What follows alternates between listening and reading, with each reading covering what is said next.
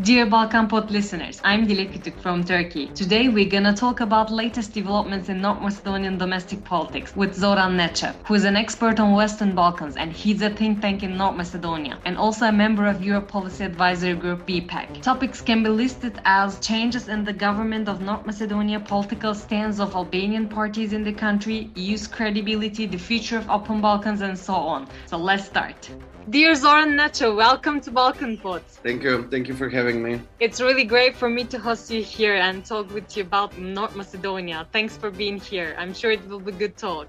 Absolutely. So I made a podcast with a guest from Macedonia immediately after Zayev announced his resignation. But from that time to now, many things changed. For example, opposition attempted to topple the government but failed because I think no confidence vote hasn't took place in the parliament. So why can't the opposition manage to go to the early election? What are the procedures right now? Yeah, so as you already mentioned, there was an attempt to topple the government, and that was following the announcement by the current prime minister of the country that he resigns from both positions within the party, so as a president of the political party, the Social Democratic Party, but also as a prime minister of the country. So after that, it followed an attempt by the opposition led by VMRO-DPMNE to topple the government. They were waiting for a couple of days for the government to initiate the procedure and to change the prime minister or to confirm the resignation of the prime minister, which did not happen. And afterwards, they initiated procedure in the parliament. However, at least previously on paper, they had the necessary majority to topple down the government. However, this did not effectuate afterwards, as you know, they had a very narrow margin of only one exactly the number required to topple the government, but in the end, one of the members of the parliament decided not to appear on the session of the parliament, and with that, the entire story about toppling down the government ended actually before it started, because there weren't enough MPs to initiate the session of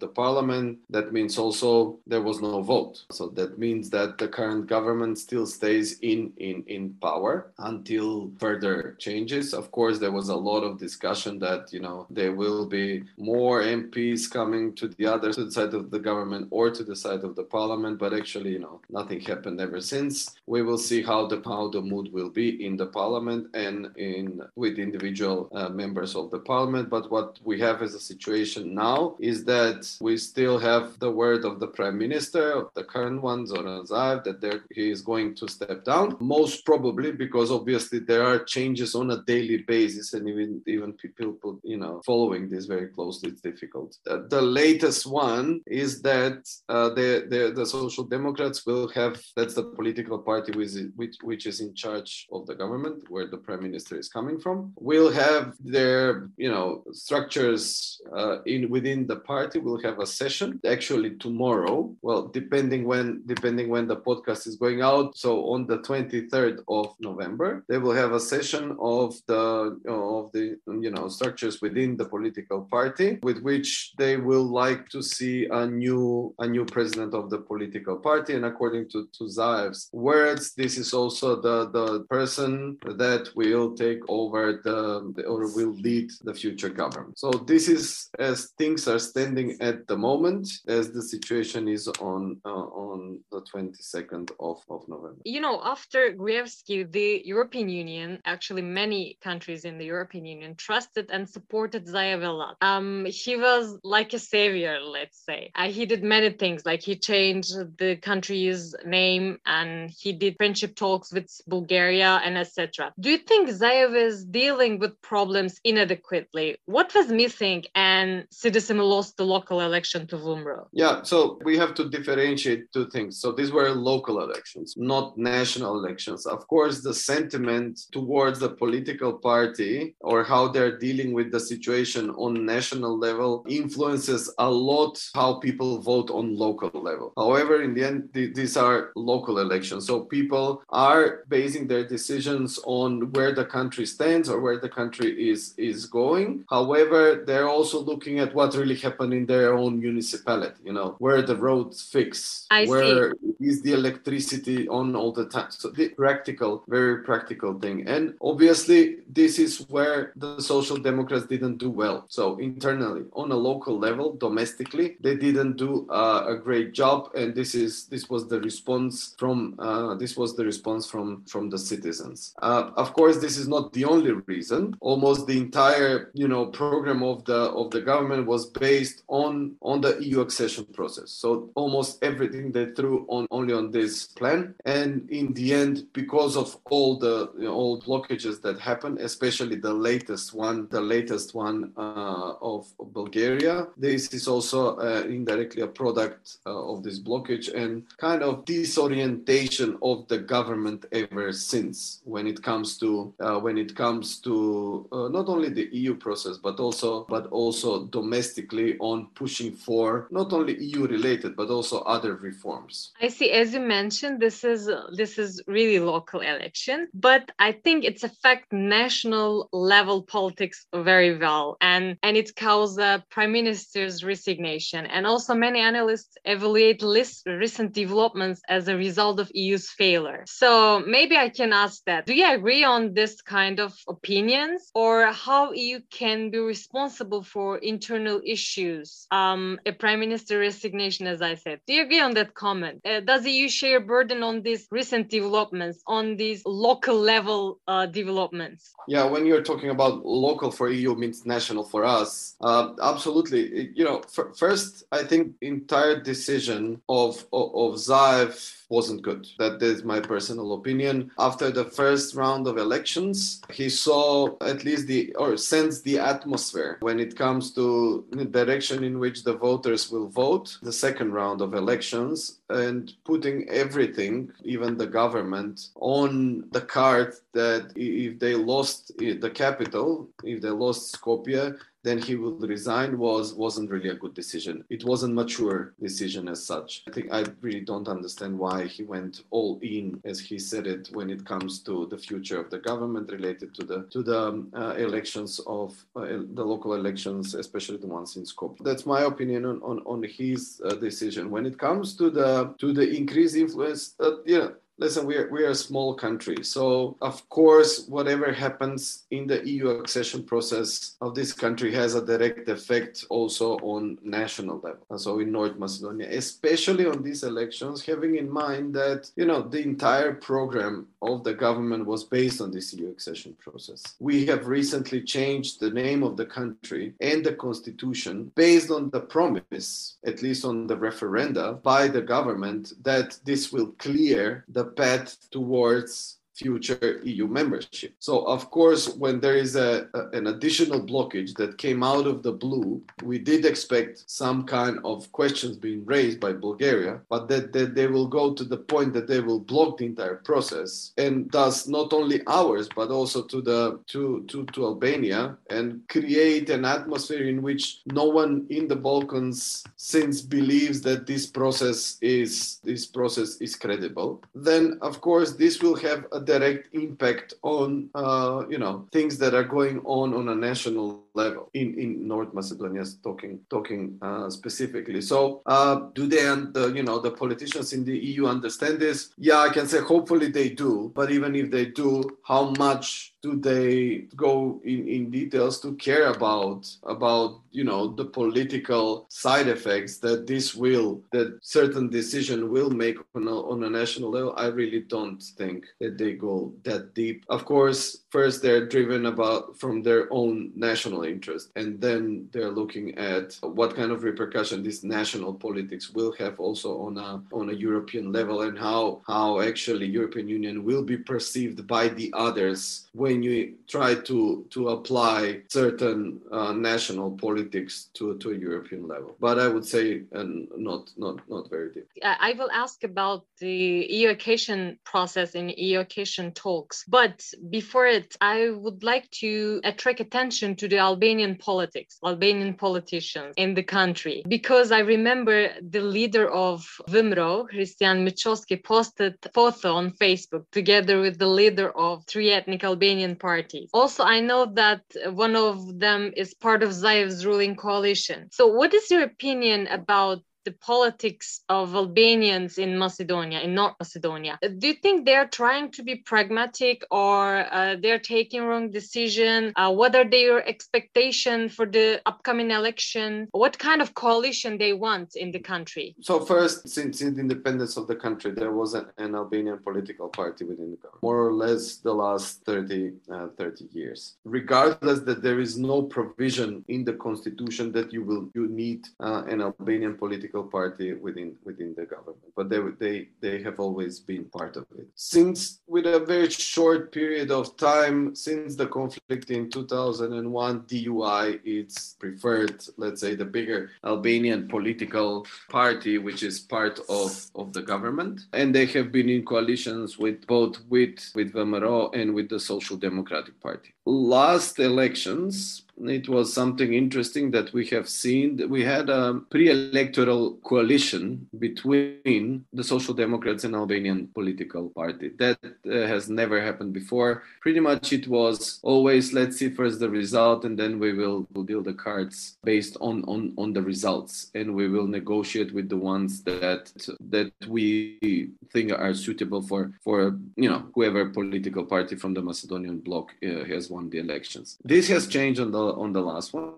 And I think that we will go as a country, the political parties will go a step further. I think that on the next one, and this is just my assumption, I don't know if this will happen or not, but my assumption is that we will have on the next elections, we will have two blocks of parties, which are composed both of Macedonian and Albanian political parties. And this will be kind of a coalition, pre-electoral coalition. This will be a coalition that will be created before the elections. At least this is based on the recent developments. And as you mentioned, Mickoski, the president of VMRO, presented on his Facebook profile when he tried to topple down the government. I think this is the mood, and this is what we are going to see in the future. So there will be quite a lot of interesting days staying ahead of us. So we will see how the next elections. My prediction is also that it will happen rather sooner than later. We already wrote with my colleague Nenad Markovic. We already wrote an opinion piece that it should be sometime in spring of next year. But these are all assumptions. This is my opinion that we share with my colleague. But we will see if that will happen or not. Let's talk a little bit about the EU accession talks, which is not starting. You know, Bulgaria maintains its North Macedonia veto, which also affects Albanians' EU accession talks. It's still held up by Bulgarian veto on Macedonia. On the subject, can a different formula be found?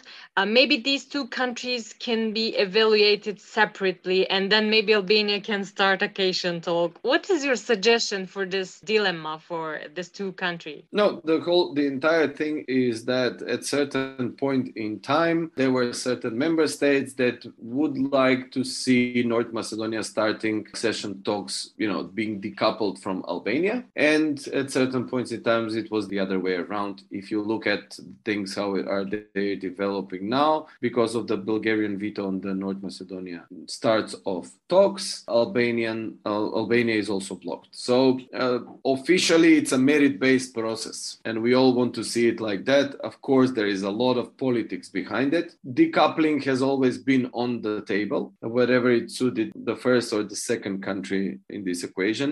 However, obviously, they are stuck together. So at least for this, let's say, for recent times, they are both waiting to start accession negotiations. Hopefully, there is a window of opportunity now with the new government with the expectation of the forming of the new government in Bulgaria. We will see what will happen. At least we have a new leadership that, according to the first statements, it would like to see a different and apply a different approach towards North Macedonia. But let's see, again, also in Bulgaria, there will be a coalition government. So still a lot of interest needs to be taken in consideration. So, as usual, I'm an optimist. Let's see how things are developing in Bulgaria, also in North Macedonia, and we'll see if there is a kind of atmosphere for lifting the veto and starting the accession negotiation. See, recently I read lots of opinion articles about recent developments in the region and in North Macedonia, which make Russia and Serbia responsible for all negative developments in the region.